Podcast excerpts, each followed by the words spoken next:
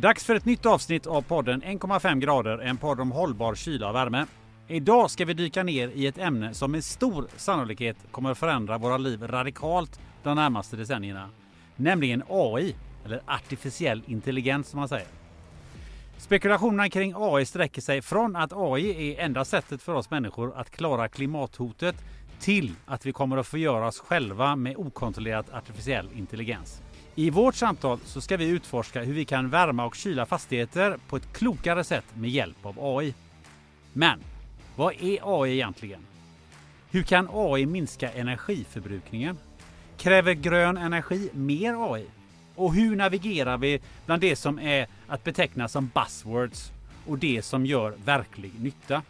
För att diskutera det här heta ämnet så har vi tagit hit inte mindre än en doktor in Computer Science and District Heating. Christian Johansson, välkommen hit! Tackar, tackar!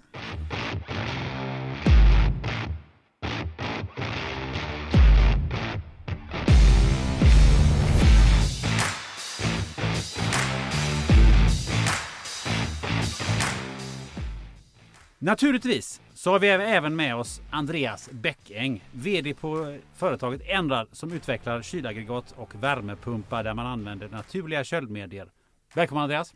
Tack Gunnar! Jag heter Gunnar Österreich och ska försöka leda det här samtalet med hjälp av min vanliga intelligens. Vi ska strax kasta oss in i AI-världen, men jag tänkte först höra med dig Andreas. När hörde du talas om AI för första gången? Jag tänker ju så här, när man är i min ålder va. Eh, då har man ju vuxit upp med Terminator. Terminator? Så är det det första jag tänker på. Skynet, Terminator, AI liksom. Då, där, där är vi.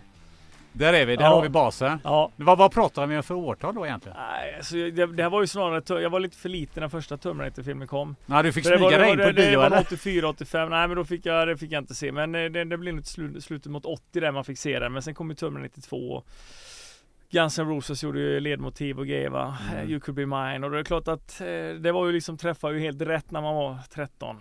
12-13 år då va. Så att eh, ja. Hur kommer du i kontakt med AI i ditt dagliga arbete? Eh, nu gör vi det på ganska, eh, ganska tätt får jag väl säga då. Eh, det är ju, Christian sitter här också idag av en, en anledning men det är för att vi vi, för, eh, vi diskuterar ju hur det här ska kunna appliceras på ett bra sätt med våra värmepumpar och kylaggregat. Eh, vi måste ju vara med i den här eran helt enkelt. Det är ju hett med, med PropTech och AI och... Proptech, vad är det för någonting? Är det är en bra fråga. Jag, jag vet inte det. Ja, du använder ordet. Ja, jag använder ordet för att alla kan prata alltid om PropTech varenda gång det är uppe AI eh, med, med styrning på fastigheter. Det borde Christian kunna svara på var PropTech kommer ifrån. Ja, ska vi ställa den frågan alldeles strax till Christian? Men jag tänkte ställa samma fråga till, till dig Christian som jag gjorde till Andreas. Här. När, när kom du i kontakt med AI första gången? Ja, Jag får väl säga att det är egentligen likartat. Det är Terminator Bakgrund, också. ja, alltid, alla som växte upp på 80-talet har ju blivit eh, färgade av Terminator, Schwarzenegger och allt det här. Va? Så att det är svårt att komma ifrån faktiskt. Mm. Det kommer väl lite därifrån. Men sen så när jag började plugga sen på 90-talet så var det ju, kom jag in på de här bitarna. Och du, du nämnde att jag har eh, jobbat inom eh, computer science, det är ju datavetenskap som jag har disputerat inom. Och på grundutbildningen var det ju datavetenskap vi började med. Och då var det ju väldigt tidigt man kom in i de här frågorna också. Ja, du, har- du har doktorerat och forskat inom, inom Ja, inom datavetenskap. Men sen är det tillämpning. Du nämnde district heating, det är fjärrvärme. Så det är där vi tillämpar det så att säga. Men ämnet jag sysslar med är datavetenskap. Då måste vi naturligtvis fråga, vad är Proptech? Det är, det är property technology givetvis. Och det kommer ju från hur man applicerar olika tekniker på eh, fastighetssektorn för att, eh, ja, till exempel digitala lösningar, AI, vad det nu än är. Hur hett är Proptech just nu skulle du vilja säga? Ja, det är väl ganska hett får man säga. Så energi generellt är ju det är på allas läppar nu det senaste året. Inte minst har priserna gått igenom taket på flera håll, både i Sverige och ute i Europa. Så att det är svårt att komma ifrån att energi och då ska man tänka på att fastigheter står för en enormt stor mängd av all energianvändning vi har i Europa. Ungefär, har du någon aning om hur när, närmare hälften av all energi som används i Europa går till att värma och kyla saker. Om vi bara tittar på fastigheter så är det kanske en tredjedel av allt CO2-utsläpp i Europa. Alltså en enormt stor mängd. Man inget undra på att det är hett, ett hett område då. Mm, eller kallt. Och kallt, ja precis. Eh, men du eh, har ju också startat ett, eh, ett eh, bolag som heter eh, Noda Intelligent System som du är VD för. Vad, vad gör ni? Det stämmer, vi startade redan 2005 så det, det vi har hållit på länge. Och vi, vi, vi, när vi disputerade, eller när vi doktorerade, det var jag och en eh, kollega till mig, en doktorand och sen en professor. Klassisk startup från universitetsforskning. Ja. Um, då, då insåg vi att det här med att vi, vi, vi jobbar med att optimera distribuerade system. Så insåg vi då att energisystem är ju distribuerade. Det kan vi nog eh, bygga lite affärer runt, bygga teknik och bygga lösningar till detta och det var så vi startade Noda då också. Så ni har hållit på under alla de åren sedan dess. Ju. Så vad gör ni idag? Ja, vi jobbar med termisk AI som jag brukar kalla det. Det handlar om att hur man tar man digitala lösningar och applicerar på värme eller kyla. Termiska lösningar både värme och kyla givetvis.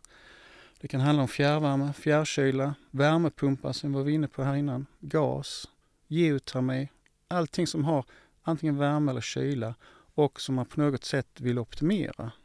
Då har man nytta av den här typen av digitala lösningar. Vi, vi bygger AI-lösningar för detta. Jag tänkte att vi börjar lite med att definiera lite begrepp och, och eh, kanske också belyser lite de här vanligaste begreppsförvirringarna. För i, i heta branscher så blir det ju gärna väldigt många begrepp och, och alla ska vara mer coola än den andra.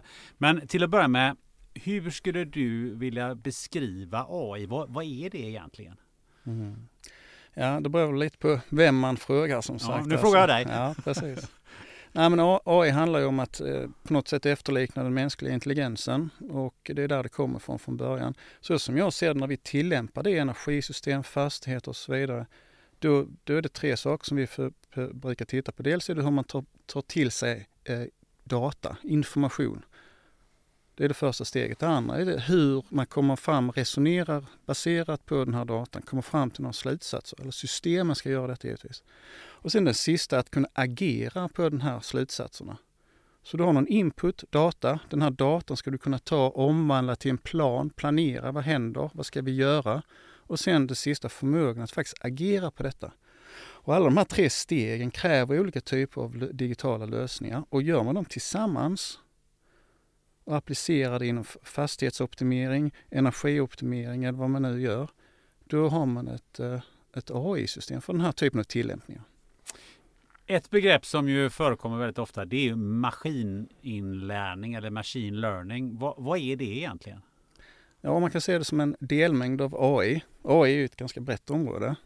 Men just maskininlärning handlar ju om att ta, ta en mängd data och sen bygga en modell av den här datan för att kunna lära sig ett beteende och det är där maskininlärningen kommer in. Och det handlar om att man ska ha ett självlärande system. Lägg, lägg massa data framför den här lösningen och sen så bygger den själv, den lär sig själv baserat på detta. Hur den här modellen ska se ut och sen baserat på den här modellen, då kan man använda den modellen för att till exempel göra planer för vad ska hända ett par timmar framåt i tiden, nästa dygn och så vidare. Det prediktiva beteendet. Det är mycket det man, man vill finna när det gäller den här typen av digitala lösningar, ett prediktivt beteende. Hur kan man ha prediktivt beteende? Det, ja, men det är på grund av att du har en modell. Och den kommer oftast från maskininlärning. Eh, men när du rör dig i den här världen och, och, och säljer eh, era produkter och så vidare. Vad, vad, vilka begreppsförvirringar eh, stöter du på när du pratar med folk? Ja, alltså det, det är väl oftast de här grejerna vi pratar om AI, vad är AI, vad är maskininlärning och så vidare, data mining och så vidare. Det finns massa olika begrepp i det här som, som kan ge upphov till lite mer eller mindre förvirrade diskussioner ibland. Men jag tror den, den stora förvirringen egentligen handlar egentligen om hur mycket nytta kan man få, vad kan man faktiskt göra? Det är lite sådär black magic för många människor när man pratar om sådana här lösningar, men egentligen så är det ganska grundläggande grejer. Det är som, som jag var inne på innan. Ta in data, förmågan att hantera data på ett bra sätt. Förmågan att planera baserat på den här datan, komma fram till bra planer helt enkelt. Och sen förmågan att agera på de här, att genomföra de här planerna på ett vettigt sätt. Om man tänker efter så är det egentligen så människor fungerar också, hur man interagerar med sin omvärld. Man tittar och känner och lyssnar, man får input. Baserat på det så kan man då dra slutsatser hur man ska interagera och sen så har man då sin fysiska förmåga att påverka den här omgivningen. Det är egentligen grundbulten i hur sådana här system ska fungera. Men hur har eh, eh, tillverkning av den, den här gröna energin, hur har, hur har den påverkat eh, utvecklingen på AI-sidan? Mm. Men det ligger ju latent i den här frågan att när man ska gå från fossilt, fossilt beroende, det är så, det är så vi byggt våra energisystem i 150 år. Det bygger på fossilt beroende och nu går vi mer och mer mot förnyelsebara energisystem. Går, och då, i, den, I den resan ligger latent att du går från centraliserade lösningar till distribuer, distribuerade lösningar. Du går från en central kraftvärmeverk med kol till kanske 100 vindsnurror, då du får en el ifrån. Då är de distribuerade. Du går från ett stort eh, värmeverk till kanske 10-20 olika eh, överskottsvärmekällor eh, runt om i stan som du samlar in på. Distribuerat. Kunderna måste samarbeta mer, alltså de som använder energin. Ja, det är, det är ännu tydligare distribuerat system. Och i det här ligger att du, de här traditionella systemen som man har för att styra det här, det är ju baserat på centraliserade lösningar. De fungerar väldigt dåligt när du går ut i decentraliserade, distribuerade lösningar. Och det är där det här kommer in och det är sånt som vi jobbar med för, som vi startade 2005, som sagt, vi såg ju det här att det ligger latent. Ska vi som samhälle klara av att bygga ett hållbart samhälle, då måste vi ta den här förflyttningen från, eller från centraliserat till distribuerat. Och det kommer krävas digitala lösningar för detta. Tankar på det Andreas? Ja, vi har haft med det i tidigare poddar också det här med decentraliseringen, alltså att det drar med sig eh, en hel del saker, både hårdvarumässigt och mjukvarumässigt. Eh, så att eh, det råder ju ingen tvekan om att det här ligger helt rätt i tid och det är därför vi vi måste ju själva, vi är ju oftast en del av eh, fastighet eller en industri och liknande med det vi håller på med. Och då är det ju, då måste ju vi så att säga haka på det här också så att vi skapar då rätt möjligheter för att kunna göra det här. Så att det kommer ju krävas, även om det finns en massa infrastruktur där ute så måste den ju också kunna fungera.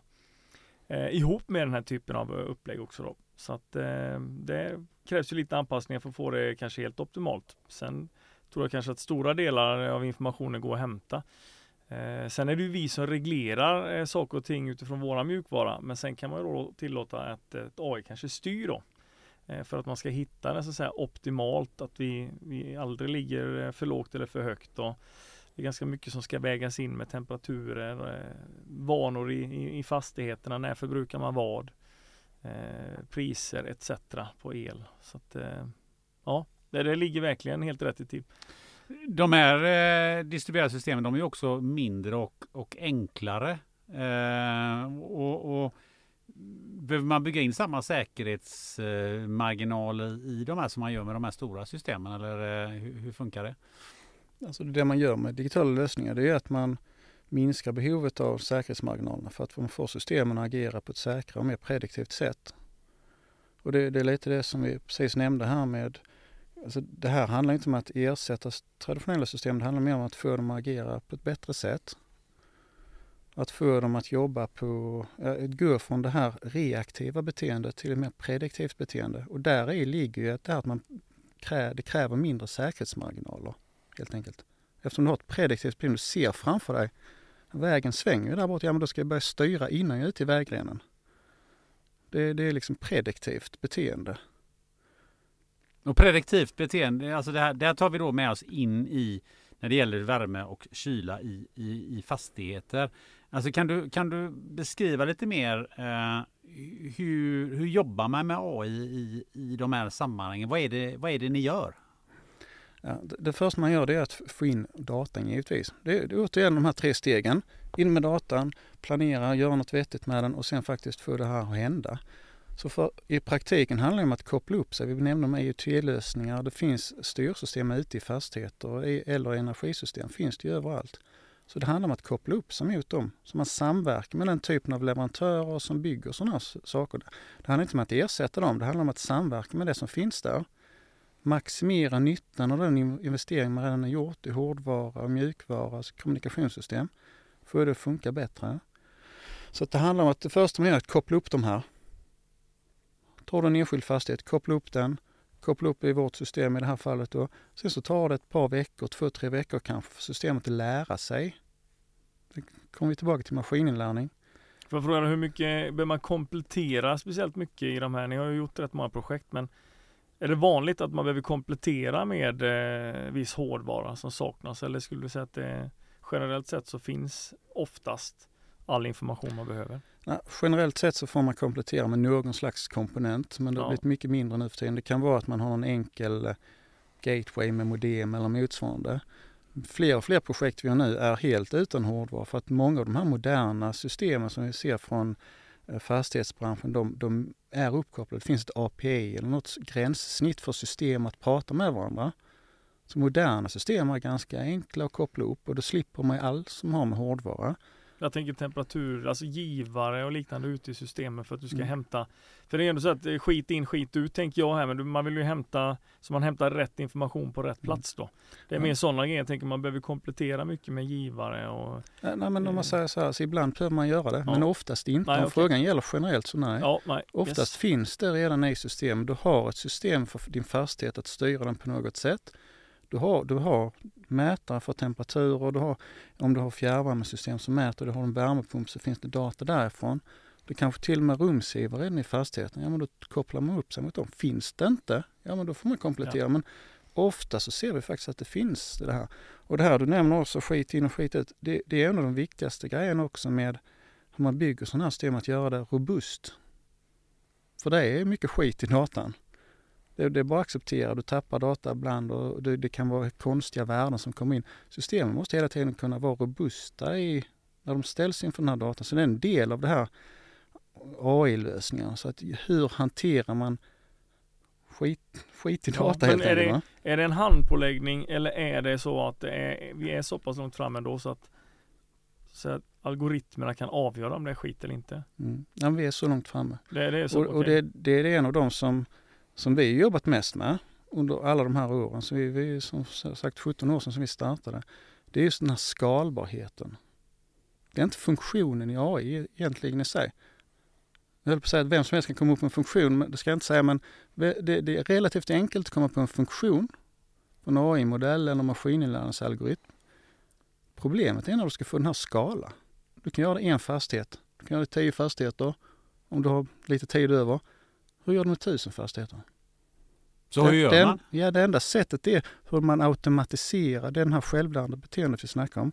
En, en AI-algoritm eller maskininlärningsalgoritm i sig är inte problemet. Problemet är hur du sätter parametrarna till denna. Och det är det liksom som är jobbigt att göra. Det är det som man ofta som människa, expert, gör. Kan man automatisera det här beteendet då kan du också få en skalbarhet i detta. Då kan du gå från 10 fastigheter till 1000 utan några problem. För det är ändå en dator som gör det här. Ska du ha en människa som skalar detta, då, ja, då får du anställa massa människor med, som har disputerat i datavetenskap. Ju. Och de är det jättegott om vad jag har förstått. Men det är det jag tänker mig som är den eh, bromsklossen liksom. Det är väl, jag, det tänker jag att det, där, det där måste ju vara där bromsklossen ligger för, för AI. Nu fokuserar vi mycket på fastigheter men att, att, att just eh, se till att man får in eh, rätt värden då. Men du menar på att eh, eller avgöra vilka som är de rätta värdena och de viktiga värdena. Men Mm. då, för då får man ju skalbarhet om det klarar själv. Annars så är det ju det att det måste finnas en människa med varje gång och då det är lite som vi har pratat om mycket annat här att det ska vara mer industriellt det vi håller på med. Ska man klara en snabb omställning så måste det vara industriellt och det ska vara en hög repeterbarhet. För att kompetens är också ganska begränsat när man ska snabbväxa inom ett sånt. Och nu är det ju nischat område här precis som vi har haft i flera andra av våra poddar. Eh, Men då är vi, vi är ändå där att, Mm. att eh, AI kan avgöra och städa, liksom, de kan städa undan skiten helt enkelt. Ja. Så är det ju. Och jag tror det här, det här kommer mot den här långa svansen av vanliga fastigheter om man säger så. Om man tänker de här fåtal större, liksom mer profilfastigheter när man har en stad. Ja men där kan man lägga en viss budget på det, ställa in, eh, eh, installera nya styrsystem och så vidare. Det är liksom inga problem. Men ska du fånga de här vanliga fastigheterna, lite mindre kontoren, flerbostadshusen, hela vägen ner till villorna om man nu vill det. Men just det här mellansegmentet, om man tänker långa svansen, de här stora fastigheterna hela vägen ner till villorna. Där finns väldigt mycket termisk flexibilitet där. Och för att komma åt dem så krävs det sådana här lösningar som är robusta, kostnadseffektiva, som ger most bang for the buck.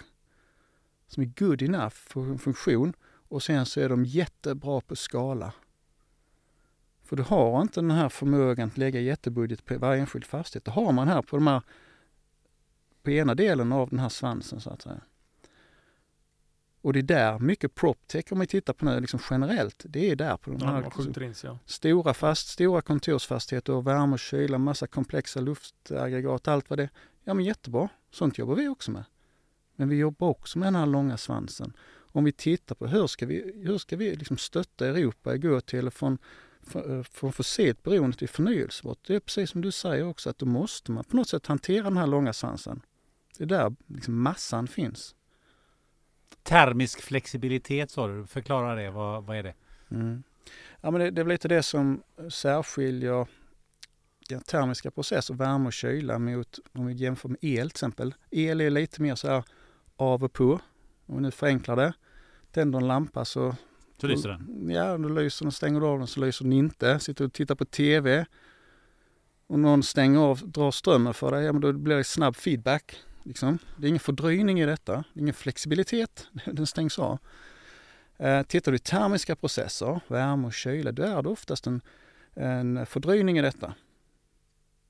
Om du sitter och tittar på TV och så tycker du att det är lite kallt och så skruvar du upp på elementet, ja men då tar det en stund innan du verkligen känner att det blir varmt. Samma sak om någon klipper värme för dig, så tar det en stund innan du fattar liksom, fan det är lite kallt här liksom. Du har en fördröjning. Och det här, den här fördröjningen hittar du oavsett om du snackar om en, e, ett element eller radiator, hela vägen ut till våra energisystem. Fjärrvärme, fjärrkyla, även på elsidan när vi snackar värmepumpar. Allting där du har en termisk process har en fördröjning. Du gör någonting, som tar det en stund innan man märker detta. Påverkan. Och den här fördröjningen, det, man kan se det som ett litet gummiband som man kan dra i, mer eller mindre beroende på vad det är. Men just den här förmågan att dra i detta gummiband, det är det som är flexibiliteten. Gummiband är flexibelt. Det är inte det, drar i så går det inte av direkt.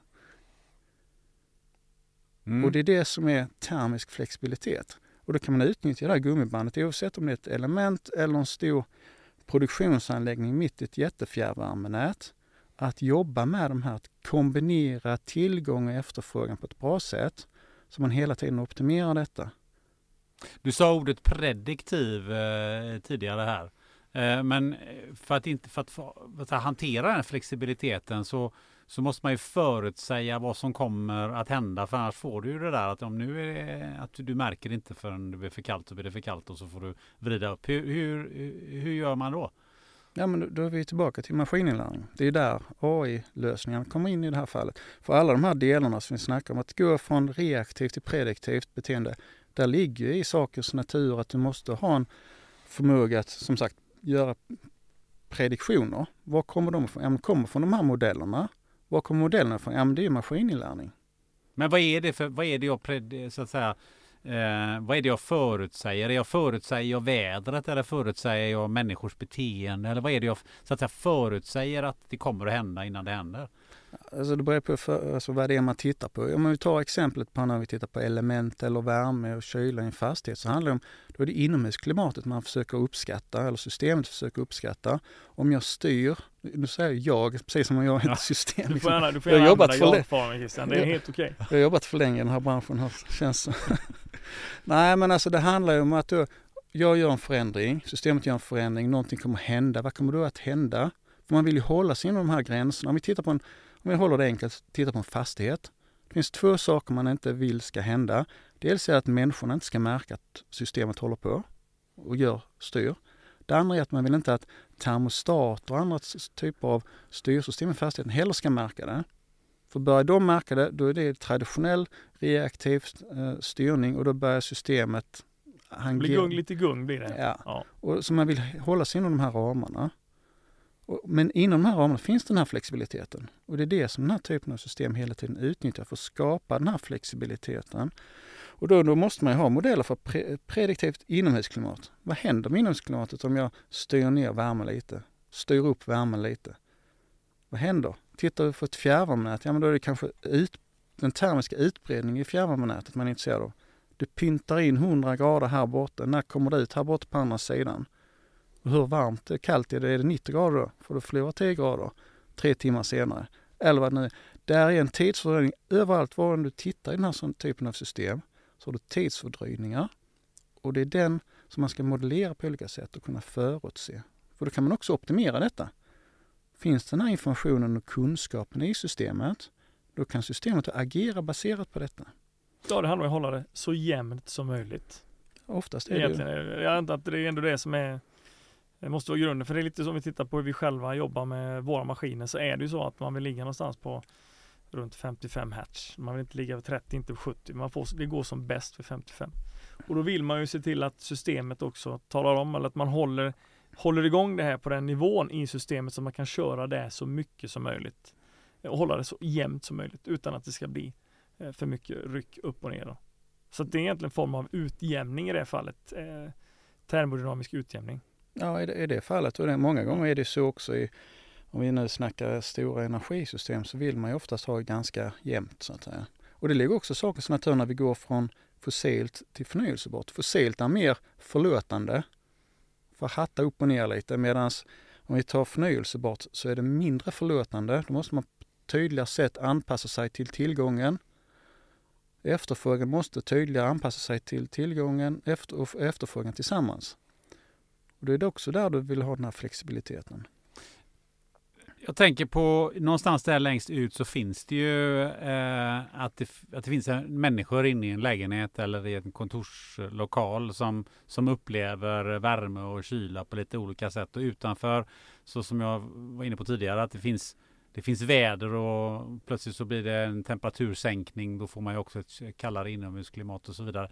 Hur eh, hur prediktiv kan man vara när det gäller sådana saker? För det är ju lite mera, det kanske det är lite mer svårt att räkna ut kanske hur, hur det här kommer att ske, eller är det det? Ja, alltså just inomhusklimat är ju, om vi tittar på inomhusklimat så är ju den svår.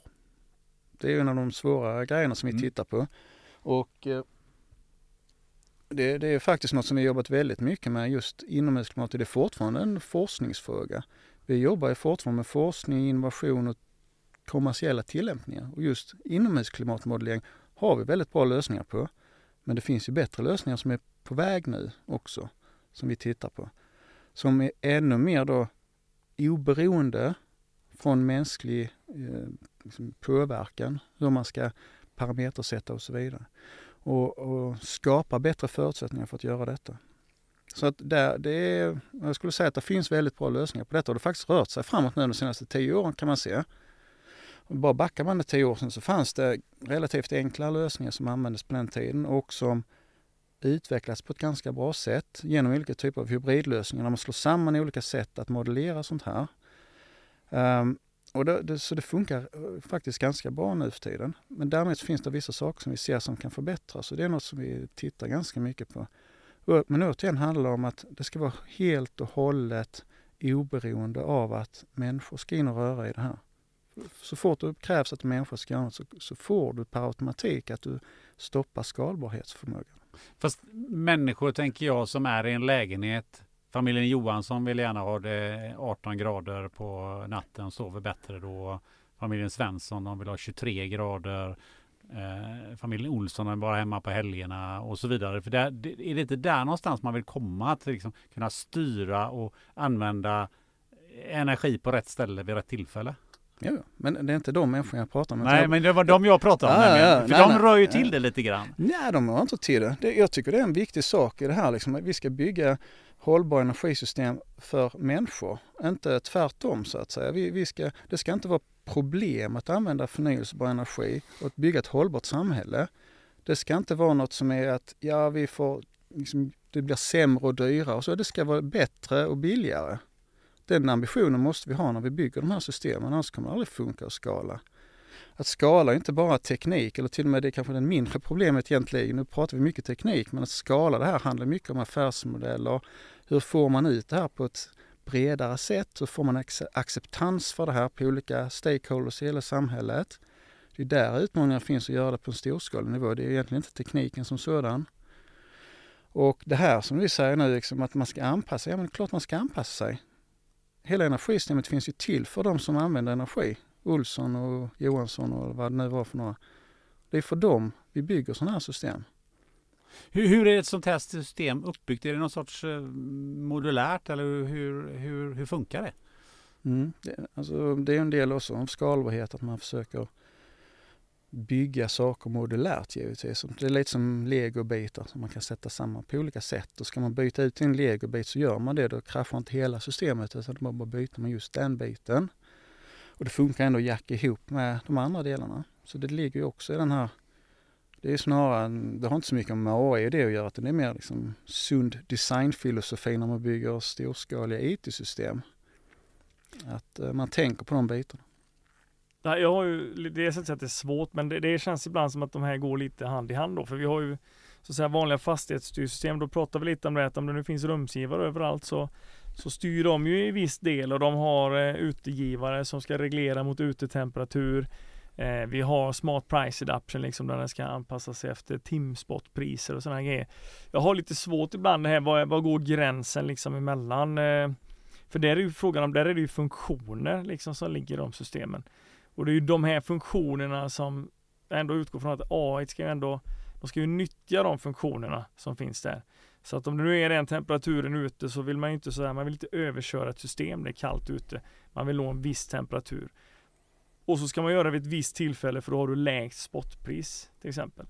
Det är väl den här typen av eh, alltså, data tillsammans då som de här modulerna ska, ska kunna hantera.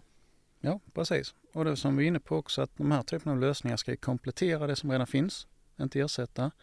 Utan komplettera och få det, ta, ta det här exemplet som du har med, med spotpriser, att få in ett mer prediktivt beteende i, i detta hanteringen. Det är ju inte Alltså tittar vi på termiska system uppvärmning av fastighet så är det en liten tröghet i det där. Och då vill man ju inte bara av och på beteende allt för mycket utan man vill ha en viss, det ska vara lite dämpat beteende i detta. Och där ska man optimera det så är det ju prediktivt beteende som man kan finna. Det är ett exempel på detta. Men man ser sådana exempel överallt i de här komponenterna. De här delmängderna av att styra på ett smart sätt. Och till exempel det här, det, det, det bygger, då är man återigen tillbaka till modell av inomhusklimat. Att få det att fungera på ett bra sätt. Och sen ge input till den här typen av situation. Och det är lite där vi, vi, vi pratar om det här, om man ska, det är inte bara mängden energi, mängden energi som är intressant, det blir mer och mer viktigt hur, när, var vi använder energi. Det är därför vi har de här volatila, spotpris, volatila spotpriserna på el. Det finns ju även på andra energislag, fjärrvärme till exempel, effekttaxor och flödestaxor och allt vad det är. Det, det, det, det ligger i sakens natur på grund av att energibolag har en kostnad som är kopplad till hur och var och när energi används. Det är inte mängden energi. Vi har alltså, titta på Sverige, vi, vi har ju energi om vi tittar på årsbasis. Men det tyder inte att vi har energi så det räcker den 20 januari klockan fem på morgonen. Ja, det är svinkallt ute. Nej, men det är det som är problemet. Alltså beroende på hur man ser på det här så har liksom båda, båda aspekterna är ju rätt så att säga på grund av det här att det är inte, alltså, mängden energi är egentligen inte det stora problemet utan det är när och var och hur vi använder den här energin. Och system måste bli bättre, våra energisystem måste bli bättre att hantera det här. Inte mängden energi utan närvaro, hur vi använder energin. Hur vi konsumerar energi. Våra system konsumerar energi för värme och kyla. Det måste bli mycket bättre.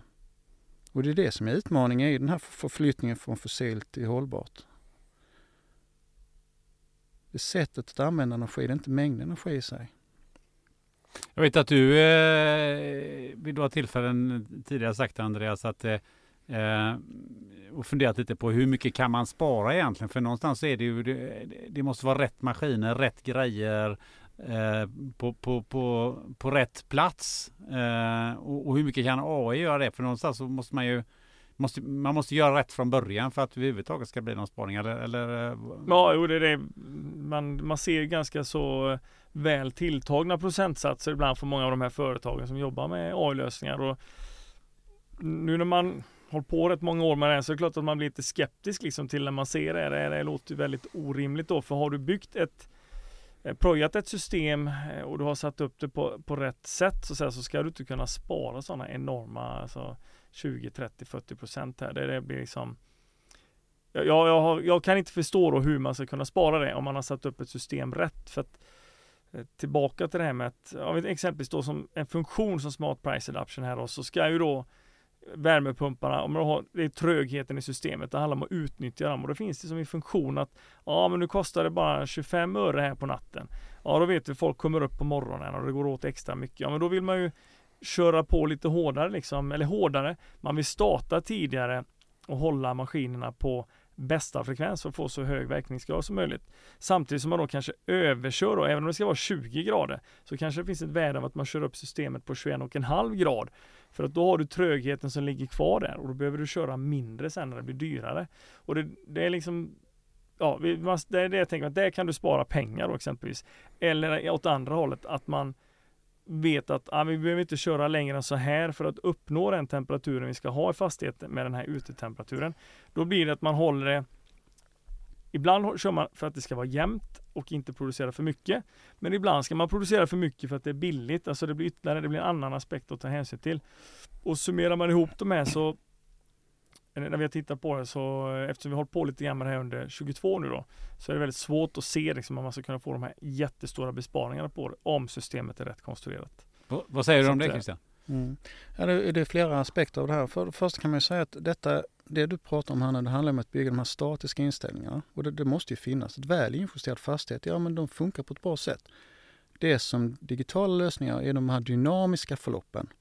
Och det kvittar hur väl justerad fastighet du gör i de här statiska investeringarna så kommer du inte fånga de här dynamiska förloppen. Och det är där du hittar den här besparingspotentialen. Så det finns ingen konflikt i det här. Du måste göra de här statiska investeringarna. Du måste ställa in det på ett bra sätt. Rätt temperaturprogram i systemet och så vidare. Du måste ha rätt injusterat så i radiatorer och så vidare. Ja, jättebra att det ska funka. Sen så kan du börja jobba med digitala lösningar och då, då jobbar du mot de dynamiska förloppen. Så det, det är ingen konflikt mellan det, utan det är ovanpå det. Det är väl det ena man kan konstatera. Sen det andra, du nämnde en del väldigt höga procentsatser här. Jag skulle vilja säga så här, om vi bara tittar på enskilda fastigheter och ska styra dem smartare och få det att funka. Våra erfarenheter ser att om vi bara tittar på mängden energi så ligger, har du rumsgivare så är det 10-15 procent man brukar landa på. Har du inte rumsgivare så är det lite under det, 7, 8, 9 procent kanske. Någonting där. Du kan spara mer pengar beroende på att det kostar att använda energi på olika sätt. Det är så vi jobbar också med sådana tariff control-lösningar. Så du kan spara kanske 15-20% men då är det procent av pengarna du betalar för din fjärrvärme eller el eller så vidare. En annan sak. Om vi bara tittar på fysiken, mängden energi, då ligger det 10-15% Och vi ser det väldigt konsekvent genom under många år. Och det, det beror inte på att eh, någonting annat än att det, det, är simpel, eller kanske inte så simpel, men det bygger på byggnadsfysik. Det, det är där du ligger någonstans. Vissa fastigheter kanske lite mer, vissa är lite mindre, men generellt sett så ligger du där någonstans. 10-15 procent. På grund av ren byggnadsfysik. Det är så vi bygger vårt samhälle fastigheter och det är den procentsatsen du har. Ska du spara 30 procent som du nämnde, eller 40 procent, Ja, du kanske kan göra det. Vi har vissa fastigheter som sparar så mycket, men då är det något fel i de här underliggande Exakt. inställningarna. Då är det inte den här dynamiken man är inne på utan då går man in och tar liksom andra grejer också. Men man ska tänka på också att de flesta fastigheter har massa fel. Ja men så, så är det. det är så. Men, men, min poäng är liksom att om de väl injusterade fastigheter, då har de här 10-15 procenten att leka med. Med rumsgivare, lite mindre om du inte är rumsgivare. That's it. Om någon kommer och säger att du har en väl injusterad fastighet och jag ska spara 30 procent på den genom att styra smartare. Då säljer de förmodligen Snake Oil till dig. Det är väl min inställning. Nej, det är bara det är liksom det jag vill komma åt lite grann. Att, att det, det, jag, jag tror kanske det är vanligare att man tar kundprojekt man har haft där det har varit kanske dåligt taskiga förutsättningar eh, ifrån början. Och så har man lite det som referenscase. För jag har ett, ett väl injusterat system som har mycket av sådana här färdiga funktioner. Eh, jag kan inte se hur man ska komma upp i det, men du bekräftar liksom det själv att det finns mellan eh, 7 till 10 eller 10 till 15. Och det låter ju mer rimligt. Eh, och, och det, det, som är intressant, vi ser ju detta, vi, vi har ju många fastigheter uppkopplade. Det är tusentals fastigheter som vi har gått igenom och jobbat med under åren. Och det är ganska konsekvent det här. Det är ingen jättespridning. Ja, vi har vissa fastigheter som ligger på noll, vi har vissa som ligger på 30-40 procent. Men det är outliers.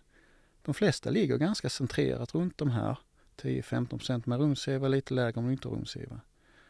Vi ser det konsekvent och det är inte bara här i Sverige utan när man tänker så, ja men vi bygger annorlunda här jämfört med Frankrike och Tyskland. Ja, vi bygger lite annorlunda. Klimatet är också annorlunda. Men fysiken, vi har samma fysik i eh, Frankrike som i Sverige. Så fastigheter och det perspektivet fungerar på samma sätt. Någonting man eh, ju eh, naturligtvis eh, då funderar, du pratar procent eh, uppåt en 20 procent rent eh, ekonomiskt som man kan, man kan tjäna eh, i energikostnad. Men det får man ju sätta i relation till vad kostar det att, att installera och implementera ett sånt här system? Vad, vad, hur, hur ser payoff och ekonomin kring, kring sånt ut? De flesta system som vi jobbar med är ju mellan ett till tre år. Lite beroende på storleken på fastigheterna. Ett till tre år brukar vi eh, se. Ehm, däremot så går trenden är ju att vi går mot, både vi och jag tror andra också, går mot system som är från dag ett. Besparingar och egentligen att man allt sån här kostnader för att sätta upp systemet bakas in i någon licens över tid. Så att det, blir som, det är ungefär som att köpa en ny telefon. Kanske man inte köpa, betalar någonting. Du, du börjar betala en månadskostnad, sen får du den dag ett. Liksom. Man kan ju också givetvis köpa allting på ett bräde men oftast så ser man att det går mot de här tjänsteuppläggen snarare än att det ska vara köpa allting och sen ska det bara sitta där. Så det är en sorts eh, SAS-lösning? Som... Ja, det går mer och mer mot de bitarna. Då får du också in hela tiden uppdateringar, system som hela tiden fungerar, får nya funktioner och så vidare. Det ligger ju också i sakens natur. Där. Vi har ju inte varit inne på det så mycket och, och kanske eh, inte, inte ska komma in på, på djupet. Men ni jobbar ju även med energisystemet här utanför eh, fastigheten. Eh, alltså eh, när det gäller energileverantörer. Kan, kan du säga några ord om det? Hur, vad, vad gör ni där? Ja, det, det hänger samman givetvis. Vi jobbar, de flesta av våra kunder, eller inte de flesta, men de största av våra kunder är ju energibolag eller leverantörer, systemleverantörer i den här kedjan. Och eh, där jobbar vi också då med hur används energi och då jobbar vi med kunderna, fastigheter då. Men man tittar ju även på hur eh, fixar man tillgången av energi. Då är det framförallt fjärrvärme, fjärrkyla vi tittar på i sådana sammanhang. Och då är det vilka temperaturnivåer man vill ha i hela sitt fjärrvärmenät eller fjärrkylan. Framledningstemperatur, returtemperaturer, hur fungerar olika kundgrupper mot varandra? När använder folk energi så att säga? Hur optimerar man detta på olika sätt? Återigen så handlar det om det här hur man använder energi. Kostnaderna för energisystemen eller energibolagen är ju mångt och mycket, här, om vi snackar operativa kostnader så är det ju mångt och mycket hur energin används. De har ju oftast basenergi så att säga, men när det sticker iväg behovet, effektbehovet, då kostar det. Och det kostar mer och mer och mer och mer för man använder dem dyrare och dyrare och mer. Och det är också det, det är mer och mer fossilt. Ju högre upp i effekt du går desto mer fossilt blir det. Så det ligger i allas intresse att vi slipper gå upp där. Dels kostnaden men även miljöpåverkan. De här systemen måste ju finnas där. För att någon gång kanske det är minus 30 och det blir jättekallt och folk ska inte frysa ihjäl. Ja men då måste vi ha en oljepanna som står någonstans. Det är nästan som hemma hos dig, menar du Karlshamn? Eller vad är det? Ja. ja det, är, det är sällan minus 30 där. Ja. Ja, men Karlshamn är igång ibland. Ja, men, jag tänker Karlshamn är väl ändå en, ett bra exempel på när det krisar så kickar man ju mm. igång olje, ja, ja. oljeverket där uppe ja. ja men precis, men det, det, är ju ja, det är en annan diskussion det där liksom. Men det, det, det visar lite på, har man har, man inte, har du inte en stabilitet i systemen så måste du på något sätt fånga in det. Alternativet är att inte få energi. Liksom. Men uh, jag, jag, tror alltså grundpoängen här är väl att man vill ha en balans mellan tillgång och efterfrågan. Att man drar igång spetskraft nere i Karlshamn på, på, olje, eh, på oljan där. Det är ju ett tecken på att man inte har balans mellan tillgång och efterfrågan. Mm. Så det är ett tecken på att någonting inte fungerar. Det är samma sak i fjärrvärme och fjärrkyla, att man vill ha, men du vill ju ligga på bra energi. Men problemet är som sagt inte energimängden utan det är effektfrågan som man tittar på. Om du snackar fjärrvärme så är det ju temperatur och så vidare också. Men eh, det kan sammanfattas med hur man använder energi. Kan man också säga att eh, i ett sånt här system så får man också en sorts prediktivt underhåll. Alltså man, man, man får veta innan när någonting håller på att gå sönder eller någon givare blir fel eller en maskin inte fungerar optimalt eller, eller sådär. Är det liksom är det någon spin-off effekt i detta eller är det, är det, är det en del av kärnan? Ja, jag skulle säga att det är en del av kärnan givetvis. Att du kan inte göra bra styr, digitala styrlösningar kan inte göras utan bra digitala analystjänster under huven. Eh, för att styret ska fungera på ett bra sätt så behövs en robust analys under och den är bland annat jobbar med sådana frågor som hur fungerar de här värmepumparna, hur fungerar fjärrvärmecentralen, hur fungerar fjärrkylecentralen? Gas jobbar vi mycket med ute i Europa, inte så mycket här i Sverige kanske men många, de flesta fastigheter till och med ute i Europa har ju gas. Hur funkar det? Hur funkar systemen hela tiden? Då, då vill man ha koll på det. Då är vi tillbaka lite till input till det här med, med statiska injusteringar. Eller bara liksom rent fysiskt fix, rensa din värmeväxlare så att den är ren. Se till att motorn på ventilen rör sig ordentligt så att den inte låser sig. Ja, men det är liksom väldigt basala grejer. Och saker kan stå eh, år och dag utan att de riktigt märker det, för det funkar ändå. Det är ju ändå liksom 20 grader i fastigheten. Det är ingen som riktigt märker sånt här. Framförallt inte om vi tittar på stadsnivå, den smarta staden. Den är ju oftast inte så jäkla smart om man lyfter på huvudet och tittar. Va? Ja, ju högre upp man kommer också, ju svårare blir det ju att detektera var felen ligger. Alltså ju högre upp i systemet man är. Om det ligger massa småfel här ute på olika ställen så är de inte lika lätta att hitta heller. Eh, eh, jag tror att detta är en del också av det här när vi snackar om AI-lösningen. Det är att har, det är väl det som man förr i tiden brukar kalla big data. Det är sådana buzzwords som kommer och går i den här branschen. Men det handlar egentligen om stora mängder data som man på något sätt drar eh, slutsatser av och sen använda det på andra sätt. Och då, då, då, då bygger man en infrastruktur för att identifiera potentiella fel och avvikelser och fånga upp dem innan saker och ting går sönder för går saker sönder så måste folk skickas ut. Någon ska sätta sin bil och köra ut och göra någonting. Det kostar massa pengar, det är onödigt jobb. Det är bättre då att ha en, som du säger, prediktivt planering för underhåll, prediktivt planering, inte bara för underhåll, även för budgetering, miljöuppföljning, alla de här bitarna. Det finns människor som jobbar med sådana här frågor. Ja, men ge dem stöd, låt den här typen av system ge stöd, beslutsstöd till de människorna oavsett om det är teknik, Eh, finansiella frågor eller miljöfrågor. Men om jag nu är en fastighetsägare eh, och lyssnar eh, eh ja, exempelvis på det här avsnittet. Alltså, vad skulle du vilja säga? Eh, vilka frågor ska man ställa till sig själv och fundera över och vilka frågor ska man ställa till en, till en eh, potentiell systemleverantör som ska hjälpa en med detta nu som vi har pratat om? Men, jag, alltså jag, jag tycker så att man ska se på helheten i fastigheten. Vi har varit lite inne på det här att det är inte det ena eller det andra. Att ett energisystem, oavsett om det är en enskild fastighet eller ett hel stad, det är komplexa delar. Så man vill ha en helhetsbild av detta. Och det, det finns inte, eller jag tror i varje fall inte att det finns sådana silver bullet som bara ska one size fits all. Utan det handlar om att hur just för din fastighet, vad är bäst? Det är kanske att ja, men byt till treglasfönster, vad vet jag. Eller gör någon jätteavancerad AI-lösning eller gör en mindre avancerad AI-lösning. Alltså det finns ju, eller bara byt ditt vanliga styr för det är gammalt och kast och suttit där i 30 år. Liksom. Så där finns just den här helheten, tror jag man vill titta på. Och när det gäller då ge ett konkret eh, liksom, råd när det gäller man pratar med systemleverantörer, det är sådana som på något sätt systemleverantörer som inser detta också, som kan jobba i den här kontexten att undvika det här att säga att ja, men bara du gör detta som jag råkar sälja, då liksom är det guld och gröna skogar. Utan det finns en helhet runt det där. Och jag tror att alla i branschen, både från oss som leverantörer och de som mottagare, kommer att vinna på detta i längden. Att man, har, man är öppen och transparent med hur man faktiskt ska skapa bättre energianvändning. Jag menar, om man tänker på at the end of the day, EU handlar om att vi vill ju bygga ett hållbart samhälle. Vi vill ju röra oss mot det och då måste man på något sätt hitta den här helheten.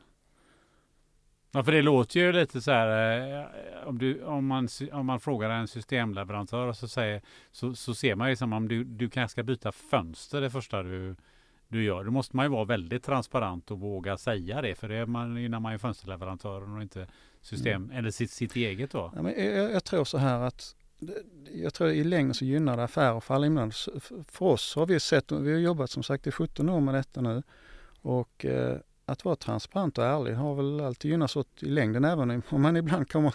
Det är sällan vi säger så här, byt fönster liksom, för det är liksom en, det är ett exempel så att säga. Men poängen är liksom att man, man måste kunna vara öppen med det som är, gör most bang for the buck. Ja, jag tänker ju att det är det fastighetsägarna måste fråga sig först. Det är bara hur bra är det jag har idag? Hur bra är den här setupen? Om vi nu leker med tanken att du har 7 till 10 eller 10 till 15. Uh, 20 sa du innan, men jag tror vi sa 10 till 15 är nu så att vi går över Christians genomsnittliga mål då. Pengar sa han faktiskt 20. eh, men i, i, besparingen då så är 10-15% då får man ju nog fundera till på bara vad är det i systemet? Har man rätt förutsättningar i systemet i övrigt? Eh, och det måste ju vara det första man frågar sig och då är det också att vem är det vi har? Vem ska komma in och tala om det? Eh, för det är ju inte så, det här med, vi pratat om tidigare avsnitt, det här med att ha en helhet på ett system idag. Det är ganska sällsynt att man har den typen av kompetenser utan många har liksom sitt område. Så det finns ju en svårighet i det också då. Det är det med att vad, vad ska man investera i första hand? Vad, gör, vad får jag mest nytta för pengarna då? Eh, och den är inte helt, eh, den är inte helt lätt. Jag tänker de är inte helt okomplicerade heller en del av de här systemen så det vill ju verkligen till att de som tittar på det vet var det är man får mest nytta för pengarna innan man börjar haka på eh, kanske ett AI då. Men förutsatt att man har ordning på fönstren och de här lite, det känns ju ändå lite eh, elementärt på något sätt. Blåser det kallluft rakt in så det är klart att då spelar det ingen roll vad du har för AI. Men eh, kan man vända på det och säga så här att eh, eh det borde finnas någon sorts AI-system av den typen som vi har diskuterat egentligen i alla fastigheter då? Ja, ja. och det kommer ju komma mer och mer i framtiden också. Jag kan bara kommentera också på det som vi såg här nu precis Andreas, att just ta beslut om sånt där, där kan vi också, vi var inne på det här med analysen, det spelar en jättestor roll i det här. Hur, hur, hur gör vi faktiskt rätt åtgärder? Där har du också AI-lösningar fast det är analys. Du kan göra storskalig analys och hitta, där borta ska vi göra det och där ska vi göra det. Och eh, hur det är kopplat till energipris och energikostnaderna vad man faktiskt får en koppling mellan den här investeringen i pengar och så kommer ge oss den här eh, återkopplingen i, i pengar också över tid. Den typen av input får man, så det är en del av det här, möjliggör, möjliggör den här typen av eh, förändringar. Vad, vad, tror du, eh, vad kommer vi se inom de närmaste tiderna? Hur kommer de här AI-lösningarna att utvecklas? Vad, kommer, vad, är, vad, är, vad har vi bortanför kröken här? De kommer att bli mer och mer komplexa men de kommer att uppfattas mer, mindre och mindre så att säga. Det är som att titta på bilar och jämföra en bil nu och en bil för 30 år sedan. Det är mycket, mycket mer elektronik i dem. Mycket mer massa system som styr allting från bromsar till hur du styr allting. Men man märker ju inte det. Det är bara att det är lite skönare att köra. Det är så det kommer att vara i sådana här system också. Det kommer finnas överallt. Ja men det är klart, du har krockkuddar i alla bilar. Du har liksom Eh, ABS-broms och allt vad det var, eh, allt vad som man har i en modern bil, så kommer det vara i moderna energisystem för värme och kyla. Det kommer vara en integrerad del. Liksom. Det är inte det det ska vara något specialgrej som man lägger på i efterhand, utan det kommer att vara in, in, inbyggt i systemen för att de ska fungera på ett bra sätt. Och jag tror där är också det är liksom en del av det här att vi ska klara den här förflyttningen mot ett hållbart samhälle. Det ligger som sagt, som vi är inne på, distribuerat. Då måste allting kopplas upp på ett annat sätt. Det blir, liksom, det blir en hygienfaktor snarare än en add-on som man kommer ha i framtiden. För ibland pratar man ju om eh, den här verkliga intelligensen. Det är ju när de här olika systemen som finns på olika ställen i samhället börjar prata med varandra och, och, och kan räkna ut väldigt mycket mer saker om människors eh, beteende och optimera eh, saker och ting i en större, i, i en större kontext. Vad, vad, vad, ser du framför dig? Där? för slut, någonstans har man ju pratat om att intelligensen tar över det, det, det som vi, vi, oss människor, att de är snabbare och att intelligensen är snabbare utvecklas än vad, än vad vi själva hänger med. Ser du någonting där, där systemen börjar prata med varandra och där, om vi tittar en bra bit framåt i tiden? Ja men alltså det gör de ju redan. Alltså om vi tittar utanför, tittar i en fastighet så kan ju så, så är det ett system, så att säga, en kund. Men tittar vi en stad, vi jobbar med som vi var inne på energibolag, det handlar om att fastigheter pratar med varandra och koordinerar sitt beteende. Det är liksom, det kvittar från produktionssidan. Om vi tar här i Göteborg så kvittar det på produktionssidan om det är en enskild villa där borta som gör någonting. Eller om det är en enskild fastighet. Den här fastigheten måste ju prata med massa andra fastigheter. Då kan den jobba ner behovet till exempel eller öka beroende på vad som är problemet. Och då, blir det, då får du den här termiska massan som vi var inne på tidigare. Så det är alltid en relation mellan tillgång och efterfrågan. Då måste, det ligger i sakens natur. Distribuerade system ska ju prata med varandra, annars är de inte distribuerade. Annars är det ju bara autonoma system som ligger utspritt. Distribuerade system handlar om att de här olika komponenterna ska, ska på något sätt resonera tillsammans med varandra och komma på något bra och göra det tillsammans. Vad tänker du om framtiden Andreas när det gäller eh, det Nej, jag tänker ju att det, det här känns ju som, alltså du har ju en besparing. Så jag tänker att det borde vara en självklarhet. I, jag menar allting som byggs nytt så borde det ju vara Alltså där, ska, där får vi ändå utgå från att man har gjort rätt systemdesign. Så att i alla nya fastigheter så borde det vara en självklarhet, precis som allt annat, att man har någon form av eh, AI med i, i fastighetsstyret. Sen är det väl då det här som befintliga som finns där. Jag kanske tycker att det, det blir fler det blir svårare då för det, man måste se, ha, så har man skapat rätt förutsättningar i hårdvaran och systemet innan man lägger på AI. Och det, det är väl det här jag, det, det tror jag det är liksom lite svårt där och eh, någon ska värdera den. Men jag tycker att det borde vara en självklarhet på allting som är nytt eftersom vi uppenbarligen har eh, pengar och, och, energi att hämta hem. Så att, eh, ja. Känner du att du har liksom fått, fått svar på dina eh, frågor och funderingar eh, kring AI och och fastigheter. För jag vet ju att uh, vi har ju surrat en del innan de här ja, avsnittet. Surrat mycket om detta. Vi har surrat mycket. Men, även men, under förra året liksom. Ja. Eh, ja. Nej, men jag tänkte jag skulle, innan vi avrundar där liksom, eh, chansen, är det någonting mer som du känner att om det här borde vi besvara eh, här i det här avsnittet? Eller är det som du själv känner att ja, men här, här skulle jag vilja lägga det till någon tilläggsfråga? Alltså jag vet inte om jag, skulle, jag, jag vet inte om jag blir klokare om jag ska vara helt ärlig på den här, eh, jag, jag, är, känner, jag är inte nere på den här, eh, där, där, där, jag kan förstå exakt var jag har hämtat den här kilowattimman. Eh, jag tror inte att jag kommer bli det heller faktiskt, på, inte på det här avsnittet. Eh, nu ska vi hjälpa Andreas. Ja, men känner du Gunnar att du har koll på hur du hämtar den kilowattimmen? Nej, det eh? jag har jag inte riktigt, men jag är ju å andra vi sidan... Vi kanske inte måste göra det heller. Nej, det, det kanske inte måste göra. Eller vad, vad, vad, vad, säger du, hur kan vi hjälpa honom? Eller ska vi, vi kanske inte ens ska bry oss om just den frågeställningen just här? Nej, men jag tror det är viktigt att folk inser vad det är som funkar. Men jag tror man kan jämföra, om vi nu har gjort en del jämförelser med bilar till exempel. Det är ingen som, om du köper en ny bil nu, även om du tar en fossilbil så kanske du dra en halv liter per milen. Det är ingen som ser det som en besparing, det är bara en hygienfaktor. För 10 år sedan och 20 år sedan drev samma bil en liter kanske. Det är klart, ja, det är en besparing givetvis, men nu ses det som en hygienfaktor här och nu. Och det är också något som jag tror den här typen av system, det kommer, det kommer bara, man förväntar sig, köper en ny bil så förväntar att det går på en halv liter. Inte en, en och en halv liter. Det är en hygienfaktor i en ny bil. Samma sak som en hygienfaktor i nya styrsystem, att du har den här typen av funktion. Men det kanske är sådär att, att om du köper en ny bil och så säger de att den, den, den drar en halv liter. Så kanske inte du som, som kund funderar så mycket på var någonstans drar den hem den här den där extra eh, 0,3 deciliter. Ja, det menar, det är, är, det lite det du tänker? Det, det är en hygienfaktor, det jag menar att den drar. Det är bara liksom, ja jättebra. Jag man måste inte veta, veta andra ord. Man måste precis, inte veta exakt. Nej, jag älskar ju det. Va? Jag måste inte veta det. Jag, jag vill veta liksom. Det, men, men det, ja. det, det, som är viktigt här det är ju att du kan per definition se att den drar en halv liter. Det måste ju som användare eller bilförare i det här fallet verkligen få jättebra feedback på. Det får du varje gång du tankar den här.